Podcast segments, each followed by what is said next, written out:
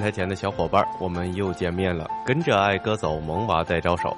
昨天有个妈妈跟我讲，婆婆总是在做菜时放很多盐。我问她为什么炒这么咸，她说为了让宝宝尝到味儿，也让宝宝多喝水，口味咸了，喝水就多了。我觉得孩子吃那么多盐不得齁死啊！我妈说我小时候觉得饭菜没味儿，就多加酱油，咸咸的我就吃着很香，所以我现在口味都很重。现在的孩子好像我，给喂点咸咸的东西，宝宝也爱吃。不过我怎么听人家说宝宝吃盐不要太多呢？为什么老一辈儿对吃盐那么情有独钟呢？许多长辈的经验是得吃盐，主要是因为上几代人们需要繁重的体力劳作来维持生活，但是物质条件没有现在丰富，没有富含丰富蛋白质的鱼肉可以吃，只能用多吃盐来补充钠，来维持身体内电解质的平衡，兴奋神经和肌肉。所以才会不吃盐没力气的说法，而且电影《闪闪的红星》中，潘冬子用棉袄替红军送盐的桥段，甚至让吃盐更有一层革命的浪漫主义色彩。但和长辈说的那个吃盐有劲儿的年代相比，我们现在的生活条件不止好了几百倍，平时所吃的各种食物中都含有盐，分分钟都可以得到补充，根本不需要再额外补充了。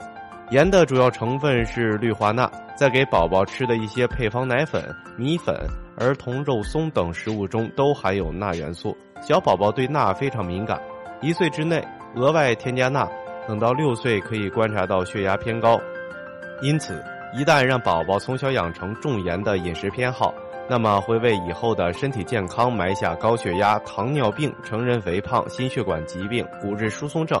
呼吸道疾病如哮喘、胃癌等隐患。给宝宝断奶期间，不建议向任何食物中添加盐。断奶产品没有任何添加盐。在准备断奶时，食物中也不要添加任何盐分，并限制您的孩子吃的高盐食物的量，也避免使用非专门为婴儿制作的加工食品，如烹饪酱油，因为这些食品可能含有高盐。除了食盐，要注意避免摄入过量的钠。使用新鲜食材烹饪的盐，要比快餐及加工食品的含盐量要低。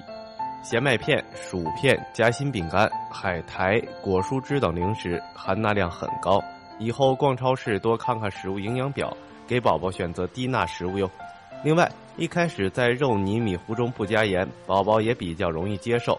不建议宝妈按照自己的胃口去要求宝宝。从小让宝宝养成低盐的习惯，对宝宝成年后的饮食习惯也有很大影响。如果养成孩子口味重、喜欢吃偏咸食物的习惯，那么宝妈做的食物少了酱油、味精、醋，可能宝宝就不爱吃了。其实这些调味料和盐一样，不能多加。不光宝宝吃的要清淡，爸妈也要少吃一些盐。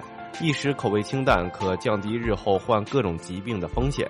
从小培养宝宝低盐低糖的饮食习惯，是为宝宝的身体健康负责哟。